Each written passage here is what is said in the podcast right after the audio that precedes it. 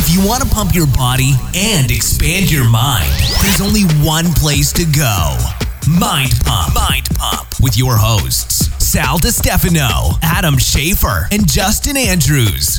In this episode of Mind Pump, the world's top fitness, health, and entertainment podcast, we talk all about longevity, living a long time, but not just being alive, but actually living a good life until the age of 100. So what we did is we scoured all the studies and all the the the papers that were that studied people who lived a long time and we found the five most important things you can do that can contribute to longevity. Now this episode is brought to you by our sponsor Legion. Legion makes some of the best performance enhancing supplements you'll find anywhere. They are for people who want to build muscle and burn body fat and get really, really strong. Now, we like Legion because everything is third party tested. The labels are transparent. So when you look at the label, it tells you exactly what's in the bottle. Um, and the doses are efficacious, meaning they're not sprinkling in a little bit of the dose of, of some things just so they can say they have it in there. They're using clinical doses used in studies. Now, some of our favorite products from Legion are their whey protein, very, very good, sweetened with stevia, not with artificial sweeteners. We also like their pre workout pulse. You can get it with caffeine or without caffeine. I use the one without caffeine. I'm not a big fan of using too much caffeine, but it still has things like beta alanine in it, alpha GPC, and other compounds that improve focus and performance. And because you're a Mind Pump listener, you get a huge discount. Do this. Go to buylegion.com. That's B U Y L E G I O N.com forward slash Mind Pump. Use the code Mind Pump. You'll get 20% off your first order. And if you're a returning customer, you'll get double rewards points. Um, also, all month long, MAPS Performance at 50% off. This is a full workout program designed to build muscle, burn body fat, uh, speed up your metabolism, and improve your mobility and athletic performance. So the workouts combine traditional barbell and dumbbell exercises with non traditional movements to get your body to move like an ancient athlete. Think of those, those Greek and Roman statues and how they look balanced. They look like they can perform. They're not just muscular and buffed, but they look like they're fluid. They have aesthetic movement. Well, that's what you get with MAPS Performance. It gives you everything you need workout videos so you know what the exercises look like, with the demos, blueprints that tell you the sets and the reps and the exercises. It's all set up for you. It's half off. Here's how you get the discount. Go to mapsgreen.com. That's M A P S G R E E com, and use the code GREEN50. That's G R E E N 50, no space, for the discount. I want to live to be at least 100 years old. Yeah, I'm with you on that, mm. man. Centenarian. Some people say they want to go out. You know that some people say they want to go out at like 75, 80. My uncle says that. My uncle's like, ah, I want 15 more. I'm out of here. No way, man. I think it depends on your health, and I think it depends on how you're gonna how you perceive your health to be at an older age. You know what I'm saying? I think when people say they want to leave early, it's because they think they're not going to be healthy or mobile or independent. You know what I mean? or they're already in pain. No, that's correct. Kind of frustrated. That's such a good point because I, I look at someone like my uncle who's just in his 60s and to say something like only he wants 15 more years. And then I have clients who that were in their 80s and we're doing we're skiing water skiing and you know cross country skiing and you know lifting serious weights still and mm-hmm. squatting over 200 pounds like and they were 80 Yeah. you know and they're i mean to and to think that uh, they they would want to go out by that time like when they're i mean they're kicking ass I still had, I had, so I trained a lot of people uh, in in the older age group. Never trained anybody that was hundred. Uh, I think the oldest client I trained was in their late 80s. yeah 80s for me Um, but uh, you know, two clients stand out uh, for me. So one was Carol. Trained Carol for uh, about 14 years. Uh, you know, Mondays at 3 p.m. every single week, and uh, sometimes twice a week, but always once a week. And she did other things on her own. And I trained her from her mid 60s to her, you know, uh, 70s and, and older. And um, I, it was phenomenal. Now she'd always had, uh, not I wouldn't want to say always, but for a lot of her life, had prioritized health. So here was this woman who, you know, I helped her build strength with resistance training. I helped to add to her current fitness routine, but because she valued it, she did a lot, a lot of the things that you should do to take care of yourself. And here was this woman that was her husband had passed away. She would, you know, date men through dating apps. She was completely independent of Fireball when she'd come into my facility. I loved I loved training her. I also had a client uh, named Jim. He really stands out. He's a swimmer guy. Yeah, and I've talked talked about about him before. He actually was um, he helped Doug and I film the first Maps uh, programs. I didn't know that. Yeah, he was he'd be in the back um, uh, doing the sound. Oh yeah. So yeah, because remember back then we didn't have a studio. Uh, D- Doug and I would have to do it all in one day Your because makeshift studio. oh yeah, so we'd put up the green screen. we'd do Doug with the thing. blankets. Oh yeah, the whole thing. It would take us about a good two and a half hours to set up, and then we would go for you know five or six hours. And so you know Jim was there doing the sound or whatever. But anyway, Jim came to me already having uh, a lifetime of fitness under his belt. He came to me in his mid 60s. I trained him into his 70s, and here was this guy that for 30 plus years swam almost every single day paid very close attention to his nutrition. He valued it. He rode his bike as much as he possibly could. So he had cars but if he could ride his bike somewhere that's what he would do. Didn't matter if it rained or whatever. Um, and so this guy was just incredible health and fitness. And I, I remember he got a physical i want to say when he was 69 or something like that. And he said hey sal he goes do you think i should get my hormones tested and I said, yeah, you know, aside from the regular stuff, why don't you get your testosterone levels checked and let's just see where you're at. So if you're if you're familiar with the testosterone levels and where they're supposed to be for men, the range is usually anywhere between 200 to I don't know, say thousand. Uh, usually, and it, there's give or take, right? These are there's different lab ranges, but that's we'll stick with that one. That one's a pretty average one. So 200 to 1,000. And if you're above uh, 600 for a man, you're doing pretty good. If you're in your late 60s, you typically don't expect a man to be in the you know 700 range, Um, Right. and he Yeah. was. He came back with his results, and he was in that range. And you know, again, he was. This was a man that was uh, almost it. 70 years old. So I used to love seeing the just the the the benefits that fitness has on the older population because it was so dra- it was so drastic.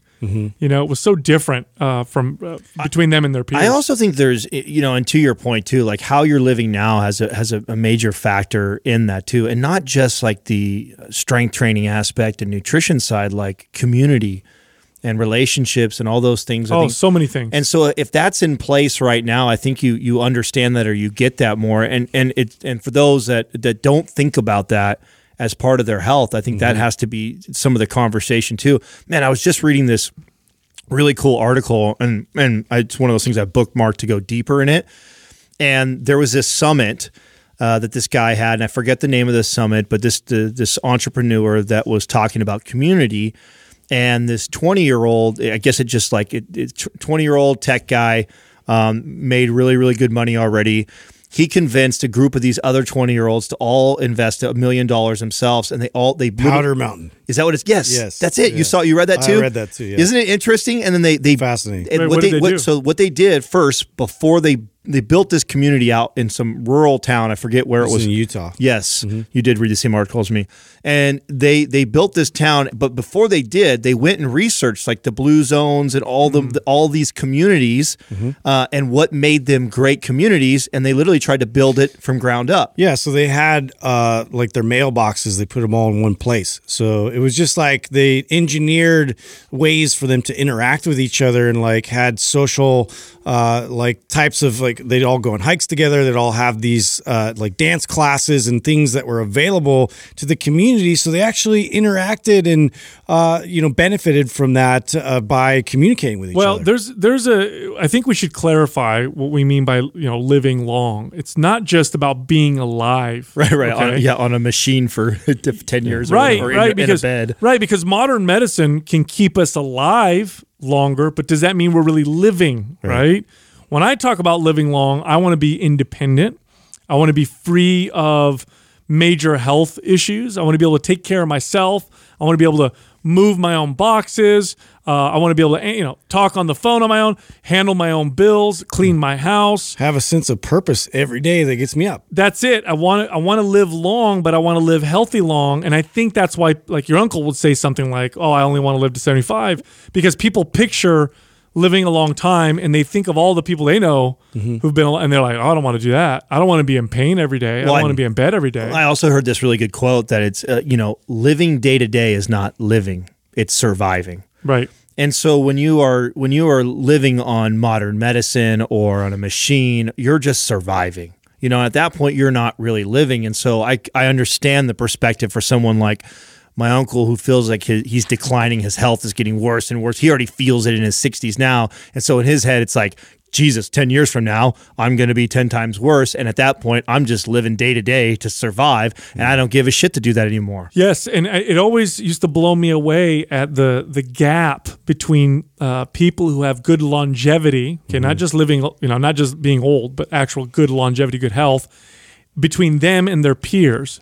It is, it's like another universe. I, I've said this so many times on the podcast, but I really mean it. When you have somebody who's 70 years old who has good health, and you compare them to the average seven year old who typically doesn't have good health, you're it's almost like you're looking at two different species. Mm-hmm. On the one hand, you have someone that is fully ind- they're living a normal life. They're going about their day. They can do whatever they want. And then on the other hand, you have someone that's dependent on medical care, you mm-hmm. know, 13 different prescription drugs. By the way, I'm not I am not exaggerating. You know, when I would train when when I would train people who were older who didn't lead this kind of a life, who came to me late, there was one woman I remember. She was uh, 81 when she came to me, and really didn't have. I wouldn't say a super unhealthy life, but she didn't have like the, the healthiest life. So she was alive, but it wasn't really good.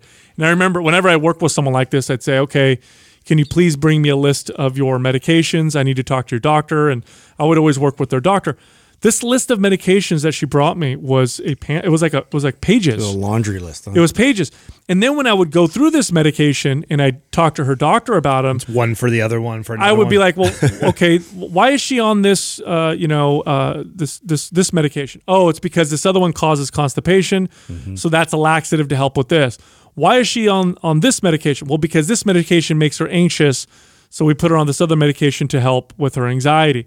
And I realized that half of them were there to counteract the side effects of the other half. Mm-hmm. And so there's a big difference between living longer because of medicine and living longer because you're very very healthy and that's i want to make that distinction because i don't this is this is a podcast about living longer and living better while you're living long living longer Yeah, I think yeah, when people think of of aging and they see this this pill tray that uh, like I, I know my grandma and like uh, some other uh, examples that I've always seen kind of grown up of like somebody who has this routine where they take pills like every before every meal. There's pills upon pills upon pills, uh, and and that became just kind of like a thing that like I just assumed that this is what happens when you get older. You start just taking these pills for all these things for my arthritises, for yeah yeah you know like uh, my blood pressure, and um, a lot of these things. If you can really do uh, a good job of addressing what's going on with your body and maintaining a good muscular body, uh, you can prevent a lot of things like blood high blood pressure with you know things that aren't like uh, immediately gifted to you from your genetics. something like 70% of cancers okay cancer i'm not even talking about other diseases something like 70% of cancers are preventable with lifestyle so that's like cancer kills one out of three of us right so 70% of those deaths could have been prevented just with uh, a different lifestyle. Heart disease, I mean, it's the number's probably even greater. Same thing with uh, you know type two diabetes. Right. Um, I remember years ago, one of my idols is Jack LaLanne. Um, Jack LaLanne is a, a fitness icon Legend. and really just exemplified longevity. I mean, here's a man at the age of 55, 55, by the way, set the record, the world record that stood for decades in push ups and pull ups. At the age of 70, to celebrate his 70th birthday, pulled seven rowboats, each filled with 10 people, with his hands and feet shackled With his mouth. right from Alcatraz to San Francisco. I, I went to a uh, the Arnold Classic years ago, and he got a lifetime fitness uh, achievement award. And I remember when he came out to the stage, and he was in his he must have been in his eighties. The whole place erupted, and he couldn't get a chance to talk because nobody would sit down. We were just clapping and cheering and clapping because everybody there was a obviously a fitness uh, enthusiast. Well, finally, he stepped away from the podium because he we wouldn't give him we weren't giving him an opportunity to speak, and he gets down on the floor and Pumping starts out push-ups. one arm push-ups. yeah, dude. one arm push-ups, Yeah, and the whole the man. the whole place almost exploded. And uh, for me, that's that's a great example of uh, you know what we're talking about with longevity. There's also the factor too that, and especially today's time, it's a, it's becoming more and more of a, a hot topic is is mental health. I mean, that's the that's the the hub, the operating system for all these things that we're talking about physically. And so, learning also, you know, part of uh, of living well and living long is also taking care of the the mental has, aspect. So, I definitely think there's a handful of pillars that we can address that I think that start Yes. now if you want to live to the age of 100 or beyond. Yes, and besides living longer, I had a, a, a, a long time ago. I had this this argument with this lady. I was at this dinner, and this lady's talking. You know, we were talking about what we did for work, and and I said, "Oh, I'm a trainer and this and that," and she said, "Oh, well." I had a friend who worked out all the time, and then she ended up getting cancer and dying anyway. And so I'm just going to live my life. So what's the point? Yeah. So here's the thing: all the stuff we're about to talk to today, uh, talk about today, has been proven in the best studies to show to improve longevity. But it's not just about living longer; it's also about living better today. So if you follow these things, yes, you will probably live longer than if you didn't. Uh, but you'll also live better right now. So it's not just about lo- later on; it's also about uh, Right, you could still now. you could still be in a, Quality of your you could still be in a crosswalk and get hit at seventy. Yeah. Eh, but the the years leading up to seventy are going to be enhanced greatly by following all these. That's things. right. So, number one, here's the first one, and this is pretty interesting. This is more of a really a recent, uh, disco- I say recent discovery, but not really discovery, but rather uh, they're now communicating it more often today than they did before, and that is to be strong. Um, so I'll, I'll give you an example. There was a study where they tested grip strength in men and women, and they gave this the, a baseline of 57 pounds of strength for men, 35 pounds for women. Now, each 11 pound increment of grip strength below those thresholds, so every time somebody was 11 pounds weaker than that, each 11 pounds weaker was tied to a 20% increase in women and 16% increase in men in risk of death from all causes. All causes. In fact, there's been lots of studies done on strength, and this may just be one of the ways now, one of the single tests that we do to determine somebody's uh, health and all cause mortality. A simple grip test because it, it's a it's an easy way to test somebody's strength. Is, it's such a major factor that I, I don't think we you know gave enough credit to uh, growing up. Like it, was all cardiovascular health, and you know obviously that's important as well. But to be resilient towards uh, diseases and you know and you know uh, other like bacterias and things like coming your way, uh, they've they've shown now that like having like actual muscle strength is a big component to to staving that off. I also think that there uh, a, lot of the stigma around like being strong or strength comes from the extreme examples, right? There's everybody, even if you're uh, uh, just the average person and you're not really familiar with fitness, most people have seen like the strongmen. And so you think like, oh, you know, those guys don't live very long. Yes, totally You know, and they're the strongest people on earth. Like that's an extreme example. And every one of the the topics that we've written down to talk about today, you know, the it's it's about balance in that is prioritizing it as something important, but then also not becoming neurotic about it. Like getting strong is extremely important. Becoming neurotic about it, that it's your end all be all, also puts you at the end of that spectrum and the extreme or the most radical part. And mm-hmm. so does every other point that you're going to make today. Is that it's not that you you don't take that and go, oh, okay being strong. Well, wait a second. The strongest men on earth only live to age 50. That's a bunch of bullshit. No, it's like saying fruits. You know, fruits and vegetables are healthy for you, so I'm gonna eat ten thousand calories. Right. Or You know, all only or only fruits and vegetables, Correct, right? correct. But strength is uh, very, very strongly connected to longevity. Remember, strength is the the the foundational physical pursuit. So what that means is, without a good base of strength, your endurance and stamina and flexibility and all those things suffer dramatically. Uh, here's one of the big uh, problems as you get older, and I would see this with clients all the time. Uh, they would fall, loss of balance, and then they'd break something, and then you're really screwed. You know, there's a saying in medicine that's like, uh, you know, break your hip, break a and, hip. and die of pneumonia, right? Because then they're in the hospital and their health uh, declines tremendously. Well, strength is what prevents that. When I would train older clients and help them with their balance, the thing that helped them most wasn't helping them practice balance, it was just getting them strong. Mm-hmm. When they were strong, their balance was much much better. And think of all the times you miss a step, being able to catch yourself again. You need strength in order to do that. So being talk- strong overall helps with that. Yeah, and you talk about quality of life and just be, having an able body. You have to have a strong body to have an able body. Like to get up and to travel and to do things and to uh, just be self sufficient and to carry things to your car and to move things around. And, uh, you know, you just need to really focus on maintaining and keeping that as much as possible as you age. Right, right. And here's another one, right? Uh, especially for women, um, osteoporosis or bone loss affects both men and women, but especially women. The one thing that that directly counteracts bone loss is building strength. Because remember, muscles. Uh, when you build muscle, you build bone. Okay, so so we all know lifting weights build bu- builds muscle. It builds bone too. And so if you're working with resistance and maintaining your strength, the odds that you're going to have weak and brittle bones is much lower. Here's another one with strength, right?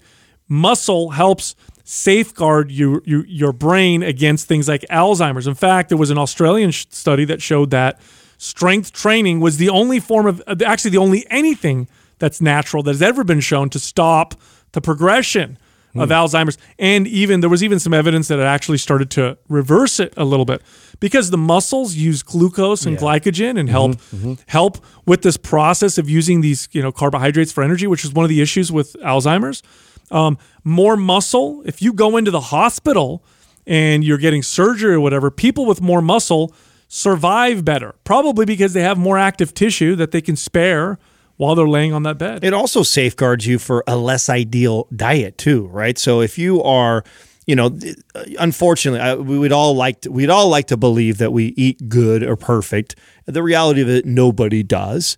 And so if you build strength or you focus on building strength, this the the you know side effect of that is that you build muscle. Muscle's an expensive tissue. It, like to your point, it requires more glucose, more calories to support it. Therefore, the times that you decide to eat above and beyond your calorie maintenance, you're hopefully some of those calories are going over and prioritized towards maintaining that muscle mass versus adding to more fat storage on your body and reaching and, and then pushing you towards obesity. Completely, 100%. So, building. st- Now, here's the thing with resistance training, by the way. Uh, when we're talking about longevity, we're not talking about bodybuilding. We're not talking necessarily about powerlifting. What does a longevity based resistance training program look like? Here's the beauty of resistance training. Unlike other forms of activity, which we'll get into, um, you don't need to do it very often to reap the longevity benefits. Um, the studies show, and in my experience uh, also, about two days a week. Two days a week of a good resistance training program is going to not just maintain good strength, but help build good strength all the way up until the day you die. In fact, I, I, there were very few clients that trained more than two days a week, except for maybe my hardcore lifters. I, I love that point because this is something I personally struggled with. Um, because I loved fitness and I was into training hard, like and had athletic background, I had this all or nothing attitude a lot, and that's completely shifted in the last last five to ten years, especially the last five, but even the last ten, it began to make this transition where I used to have this attitude, and I know a lot of people do, where it's like I'm either on and I'm eating well and I'm taking care of my body and I'm exercising and I'm training to build muscle or burn body fat, or I'm not. I'm the mm-hmm. F it attitude. And when you are talking about longevity, that's the, the wrong attitude to have. And it's and that's why it's different now for me. In fact, I just did a post on my Instagram about you know, the first 38 years of my life, I trained for me. Now I train for you. And it was a picture of me and my son. And it really is. There's times when, you know, I only get to the gym for one day out of that week. But in the past, because it, the week was going bad for me or I didn't have a lot of time, I would have just wrote the whole week off because oh I, I didn't I'm not on my mm-hmm. I'm not on my routine I'm not following a program to a T.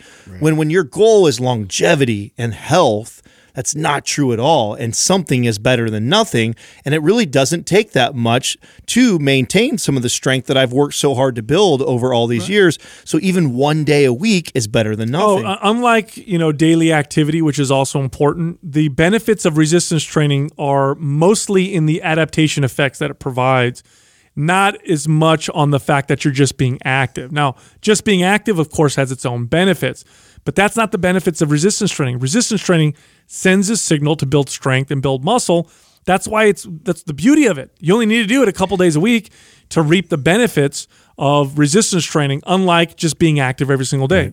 And I think too, like that's why it's so important to uh, you know, put it to practice now so you find out the, the right dose. Uh, so I, I know a lot of people uh, want to just get through the workouts and like they put these uh, this program in front of them they have to attack it and really aggressively try and like uh, get through these workouts where once you start really working your way through each exercise and find out how your body responds to it, how much rest is required and, and, and you really do the due diligence on investigating this for yourself, you'll you'll find out you need a lot less to respond. And so once you can find out what that looks like, it, it really does like boil it down quite a bit to like two times a week is really all you need uh, to carry on forward. Oh, I mean, you know, right now I'm working on a book on resistance training, and we do talk in there a lot about longevity. That's exactly what I recommend.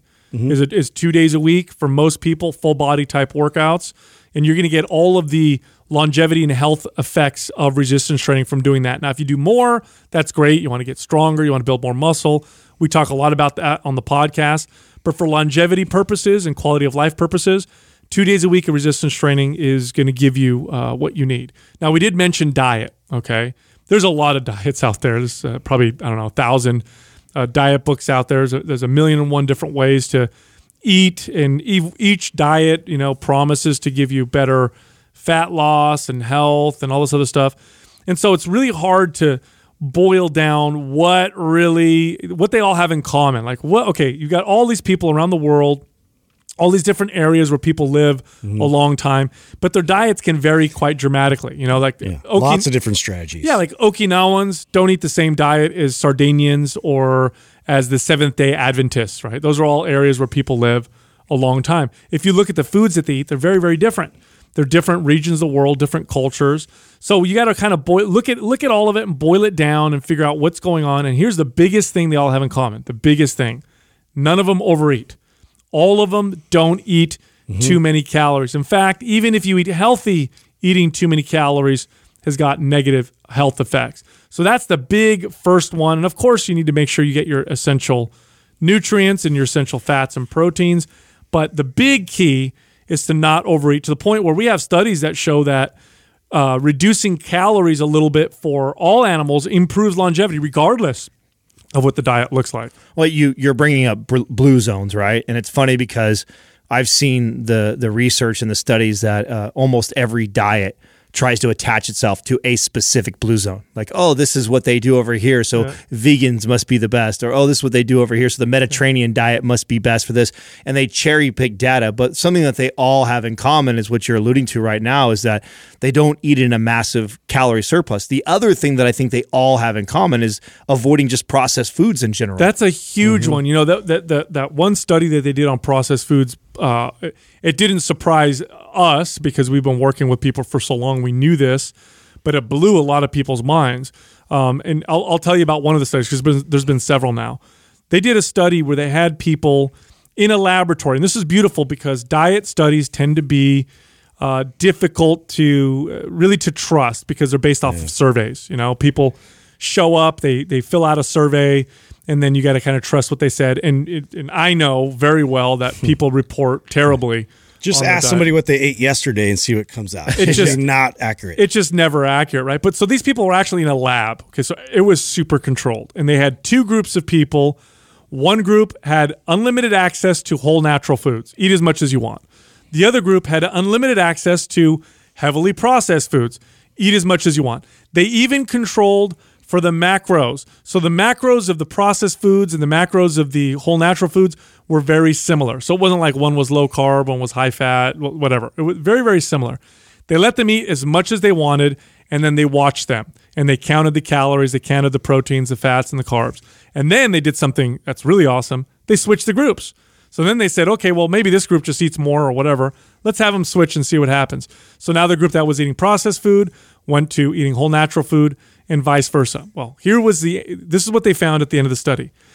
Eating heavily processed foods, which include foods that are in wrappers and boxes and bags, foods that have long shelf lives, right? That have multiple ingredients. Um, eating foods like that led to, on average, an increase of calories by about five to 600 every single day. Mm. That's not a little bit. No, that adds up. By the way, if you just ate 100 calories more every single day over your maintenance, That adds up. that would you'd gain you know tens of pounds maybe 20 pounds a year. Mm-hmm. 500 calories extra every single day?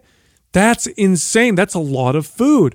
Now how is this possible? Why is it that these people ate so much more food with heavily processed foods? Well it's because these foods are designed to make you overeat they just are. You could do this. You could experiment on yourself all day long. You could eat eat five plain potatoes or eat a bag of potato chips, which has the same amount of potatoes in them, and see which one makes you hungry and which one makes you full faster. So one of the number one strategies you can do if you want to live longer is avoid these heavily processed foods. Forget about the fact that they're not as healthy either. Even if they were just as healthy as your whole natural foods, even if they were identical in every way except for the fact that they were engineered to make you eat more, they still would be terrible because they just make you eat so much more food. So cutting that out makes a big difference. So what does this mean for for you listening right now? Well, I'll I'll I'll, tell you what I did as a trainer.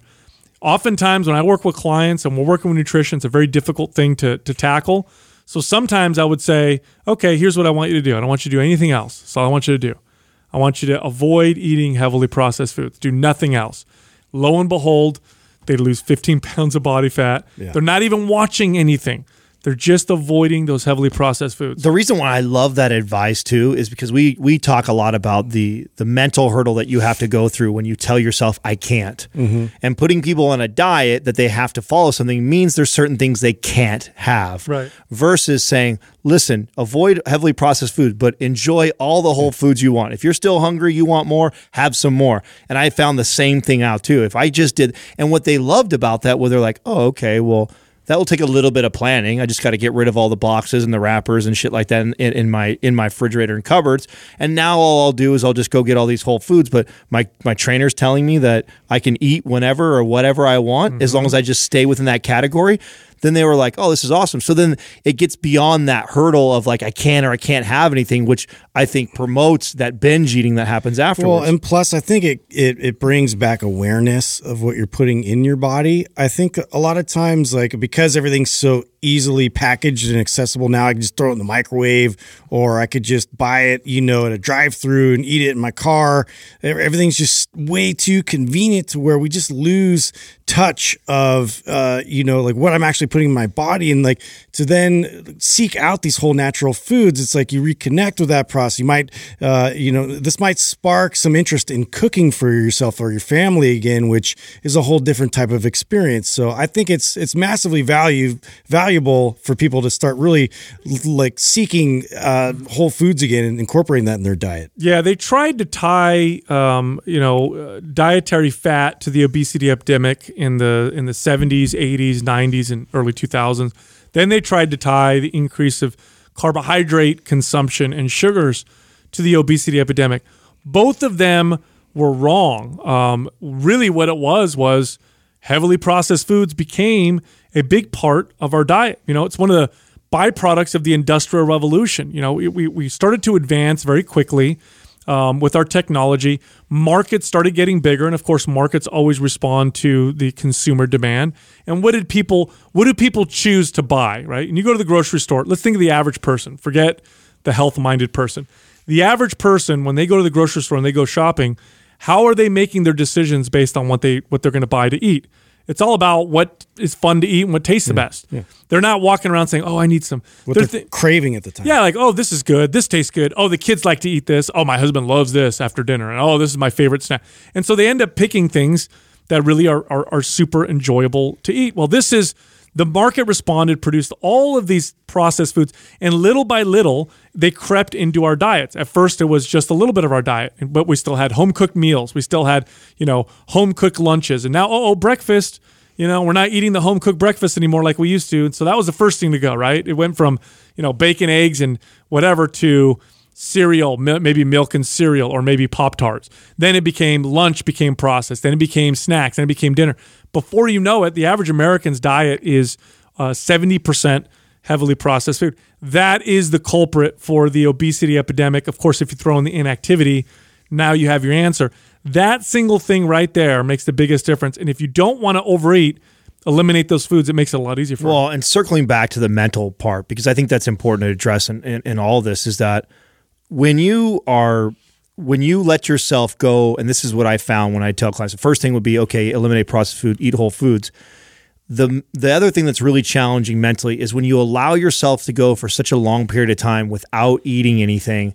That's where it becomes really tough. And I see this all even with myself. You know, we just had a day a couple days ago where I got so busy with work, I didn't eat till four o'clock which you know fine if you like to intermittent fast every once in a while but what i what i notice every single time i do that is when i am deciding to finally eat this is when i'm most likely going to make the choices that are processed or not as ideal for me. This is when i'm more vulnerable to tell katrina ah, you know what? Just order some burger and fries. I'm starving right now. I and i justify it. I haven't eaten all day long so i haven't had any calories.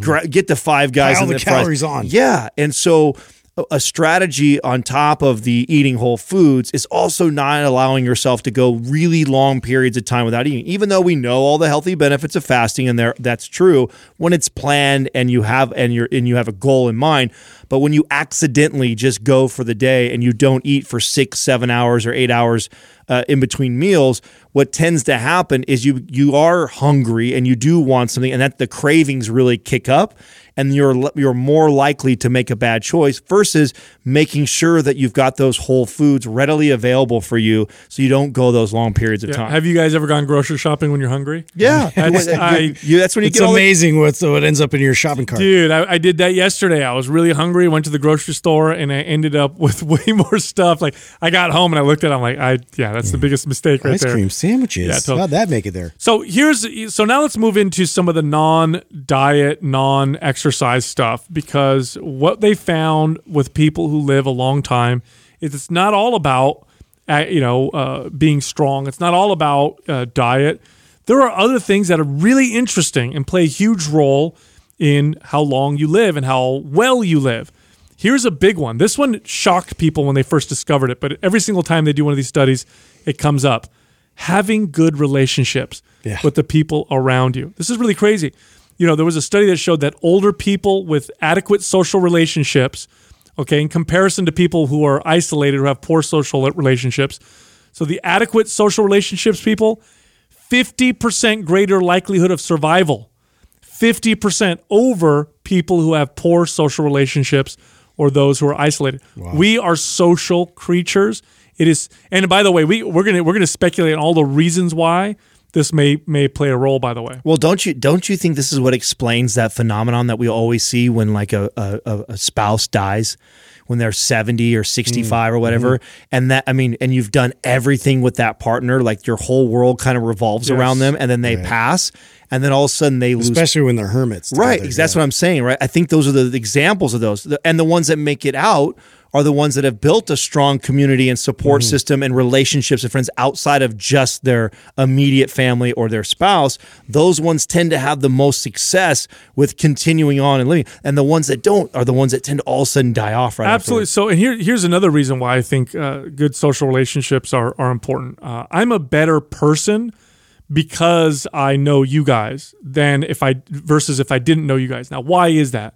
Well, first off, uh, I want to be a better friend to people who are good friends to me. So that pushes me a little bit. you there's also feedback that you get from other people. If my health was declining and I wasn't taking care of myself, I may not notice or may not care, but I may have someone close to me who's, who may say something to me like, "Hey, man, Yeah. you need to take care of yourself a little bit, or you need you need some rest, or why don't you take a vacation, or Let you know, me help you with something. Absolutely, that plays a huge role. I know this. I have uh, older grandparents, and I know, like you know, my grandfather. If, if if if it wasn't for his kids telling him he probably should eat less, he probably wouldn't eat less because you know he's he's on his own. So there's that. There's also the support factor for when you are sick or when you do need help. There's nothing like somebody that you have a close relationship with who can help you. That's very different than hiring someone to help you or being in the hospital, for example. Yeah, and I think too it it, it speaks back to uh, purpose, and and and I know too. There's another example of this when people have their identities completely wrapped in their work and and their in their job, and they're waking up and they're making a difference every day, and all of a sudden now they're in retirement mode where they're coasting, and it's just they don't have that same spark, that same same energy, that same drive that gets them up and, and gets them to interact with other people. Uh, and it just it's it's a slow decline from there. So uh, to be able to have people around you to still have that uh, that that energy and that vibrancy that is so necessary to keep you going and healthy, uh, that's that's another component. Well, on the mental health and how it's therapeutic for Oh, yeah. for communication. Like how how important is that? Like you know what's that, how it's that saying that goes like whether you think you can or can't, you're probably right. So if you're all by yourself and you're living in your sorrow and you don't have someone to communicate that's positive and helping you reframe your situation, and you're, it's just you're you're stuck in your own thoughts of mm-hmm. negativity. I mean, you end up believing that well, life is almost over Right. or it does You suck. spiral. versus having a community or people that you can talk to. I think about times in your life when you've gone through very, very challenging moments, whether it's a death or your loss of a, a job or a divorce or something that's been very challenging. And then think of the people close to you who were there for you. Imagine going through that without that. You know, all people have challenging uh, moments in their life, but having that support system, boy, that's that's the whole term. You know, lean on me. We are very, very social. This is why you know this is one of the reasons why the current pandemic uh, is is so bad. Uh, forget the disease itself. That's obvious. You know, you get sick and there's a risk of death and all these other symptoms. But people oftentimes aren't even thinking about all of the other uh, downstream potential consequences of just isolation just not being around people you know uh, right now my my wife is uh, she's not working she's pregnant she's at home but things are closed she doesn't have a lot of outlets she's doing some social distancing obviously because it's the responsible thing to do boy when I talk to her, she's like, you know, I I'm and she's normally somebody that likes to have a lot of alone time. She likes quiet time. She's like, this is affecting me. I didn't think it would because I like to be alone, but she goes, this is really affecting me. Not being able to just go walk around at the mall or go hang out and be with my friends, not just talk with them over the phone, but actually be with them. She's starting to feel it herself. I, you know, this was something that I didn't really think about very much in my teens and early 20s, in that it's, it's an actual uh, constant conversation with uh, both my parents. Um, I grew up in a household that um, we we were very private. Um, it was our family was everything. Everything revolved around our household. We didn't have friends like my parents. My entire life grow, growing up, I can't think of a single time we had friends over for dinner or we went and did things with friends like camping or go places with their friends. I mean, I had my my friends as kids growing up, but they really didn't. Their whole their whole life revolved around raising us kids and each other. And now that I understand the value of community so much and those relationships like we're talking about, and now that they're getting an advanced age, right? They're in their their their late mid to late sixties. Like my conversations constantly around like, mom, dad, you guys got to get out. I know you've got your partners, which is awesome, but you need to have your friends too. You need to have your time where you go spend with friends and join some clubs and some groups and get out and make sure you're doing those things. I think it's so important for them living not only a long life, but a happy long life. Absolutely, and and this starts with and it takes work, uh, and it starts with you being uh, the good friend, right? This is how you foster these relationships. It requires you to become a better person. It's not easy to be a really good friend or a really good partner or a really good family member. It requires self work. It really does. You don't just you can't. It's an active thing. In other words, I can't just sit here and be good friends with uh, Adam and Justin and Doug. I have to actively try to be a better person and try to be a good friend. And I think that is also one of the reasons why good relationships lead to longer, healthier lives. Now, the the fourth one, this one's an interesting one. It causes a lot of controversy, but it's consistent. It is consistent across the board when they do studies. People who have a regular spiritual practice, uh, typically in the form of organized religion, live longer. There was one study I, I showed that, uh, that people with a religious affiliation lived four years longer than people who did not. There's other, other studies that show that people who have religious affiliations uh, get sick less often. And if they do get sick, it's less likely to become something severe. Spiritual practices, uh, and you know, and this goes across the board. By the way, this does, they don't they're not specific with what the religion is or whatever. It's just a regular spiritual practice. Spiritual practices are what give uh, life meaning more than almost anything else. Why is that important? Why does life even have to have any meaning? Well, shit, life is hard as hell. You know, I couldn't imagine going through. You know, I had a really good friend who she ended up becoming a personal trainer uh, and working in my facility. She actually started off as a client, became a trainer, very, very good friend of mine. She lost her son uh, at, uh, you know, he was a teenager when she lost her boy. I couldn't imagine going through something like that and then not having a strong sense of meaning to carry me through the rest of life. You know, at that point, you'd be like, well, what's what's the point? Why am I here? Whatever. And when they interview people who have regular spiritual practices, that's what they say. It gives my life meaning. It makes the hard stuff worth it. And I think that's that's that's if you're going to live a long time, that's going to be something that's well, very important. I think this one plays into the last one, right? So I think spiritual practices as an individual have its own benefits, right? Gathering your thoughts and you know and having a, a, meaning behind your life, even if you just did it by yourself. But like you you talked about organized spiritual practices, that also feeds into the community and relationship Totally. aspect. It's a built-in community. Exactly. Yeah. So I think that there's a reason why all the research supports that and why it's so valuable is not just what it does for you as far as mental health, organizing your thoughts, like having meaning and purpose in your life, but then also the community that is normally attached to that practice is also extremely valuable. I think that that's why this one is weighted so heavily. Yeah, and you know, you know what's funny about it? They control for that in some of these studies. So they actually control for people who uh, who, who still meet with people, still have close friends. They just don't have the spiritual practice. Spiritual practice still uh, gets people to live longer. I'll, I'll, I'll give you an, an, interesting observation from. I, I, used to train a lot of doctors and surgeons, and uh, I, there's this in, there was this this topic of conversation that came up once that fascinated me, and I asked all of them each time I trained them because it came up with one. There was one one uh, doctor that I trained, and she was she had worked on this lady, and it, it turned out that this lady had really bad cancer and so then she was helping her. And I remember she came in to, to her session one day and she said, yeah, not much longer. And I said, oh, you know, what did you see? Did you guys, did you see the, the is, is her body not working anymore? Things shutting down? She goes, no, she's, she's lost the will to live. And usually when that happens, they die quickly afterwards. And I said, well, what do you mean? She goes, well, it's, it's an interesting thing, but you notice this when they lose that will, regardless of what their tests say, oftentimes you start to see them, them pass away. So each doctor client that I trained for the next week, I asked them that exact question. I said, "Do you can you tell when someone's going to pass away? Besides the measurements and their organs, Shana, can you tell when they lose their will? Do you notice that there's a higher?" And "Oh yeah." Absolutely. That blew me away. Yeah. That really blew me away that they said these are medical doctors who tend to be very objective and scientific.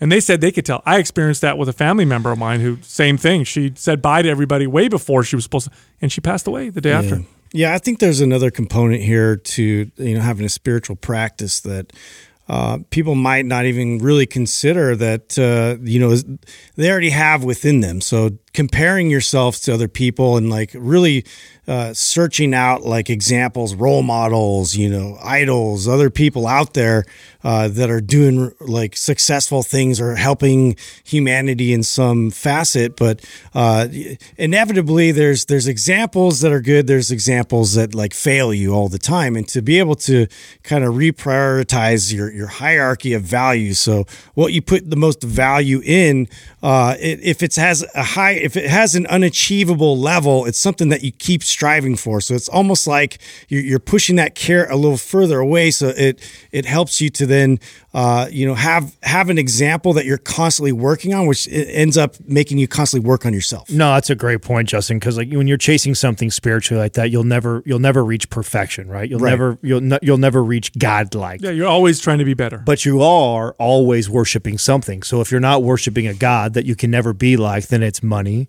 Yes. it's sex, it's drugs, it's, it's power, it's something else. Celebrity, Which whatever. all of those things are obtainable. You know, you can reach all those goals, and, And then what? And then what ends up happening? Remember, we talked with Mark Manson about that, like how how often that somebody reaches or obtains these these crazy lofty goals that they set for themselves, and then they reach that hilltop, and the view ain't what they thought it was. Oh, it's depre- it's very depressing and scary uh, for a lot of people. So spiritual practice. Oh, by the way, with the spiritual practices, it's something that they practice on a regular basis. So it's not somebody who says, "Yeah, I believe in this," or "Yeah, I'm I'm, I'm spiritual."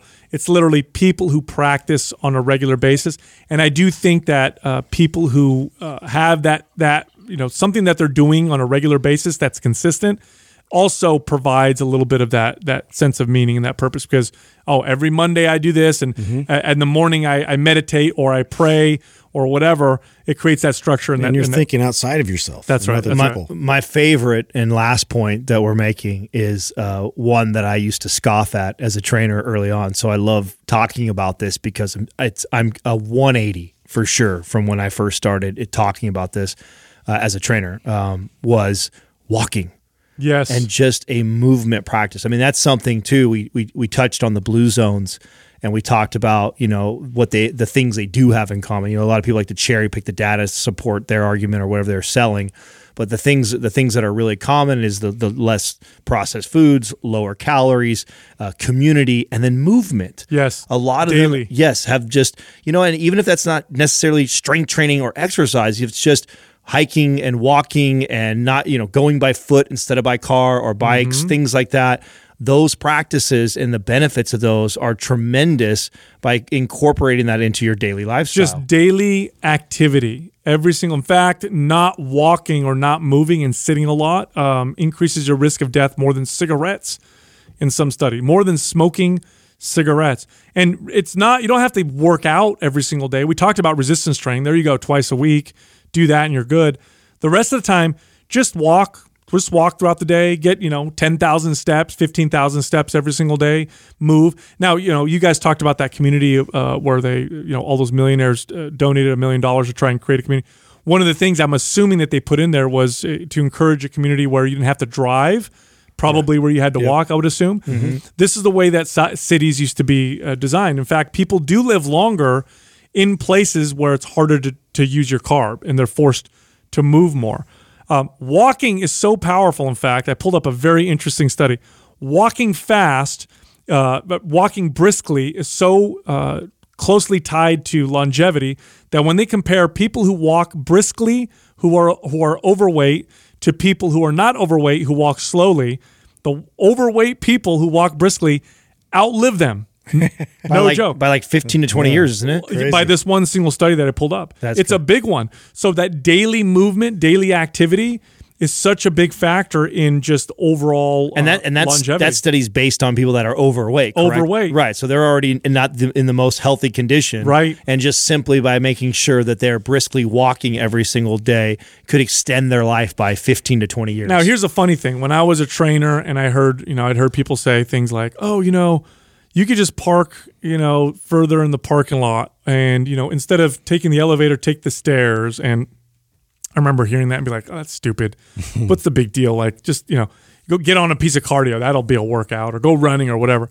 And then we, I, you know, we uh, step tra- uh, trackers came on the market, and uh, people were wearing step trackers, and I realized that those small things added up a lot. Mm-hmm. Like you park at the other end of the parking lot, or you take the stairs every day Way instead more of than the, you realize. yeah, it's like two or three thousand st- extra steps. Well, we used to measure the, as trainers. We used to look at it as like a calorie thing, always, right? Like, oh, a stupid walk from your car over to the You're you not know, burning a ton of calories. Yeah, it's like oh, 10 more calories. Come on, like, like that's not that's not a game changer or anything like that. But it's it's not just that. It just the movement, the blood That's flow, it. the oxygen moving through the body, uh, the digestion. I mean, we didn't even touch on that with walking. Like that's a practice that I started in my 30s that I didn't do before that of just simply getting up after a meal and going for a walk. Doesn't have to be a long one, doesn't need to be exercise or, or strenuous.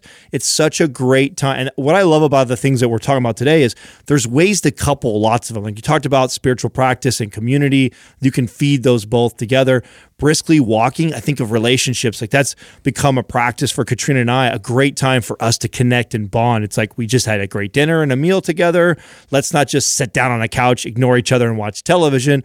Let's go for a 10 minute Totally. 10 minute walk, walk our dogs, maybe walk another 10 minutes, enjoy each other and have conversation about our day and our kid and what's going on this week.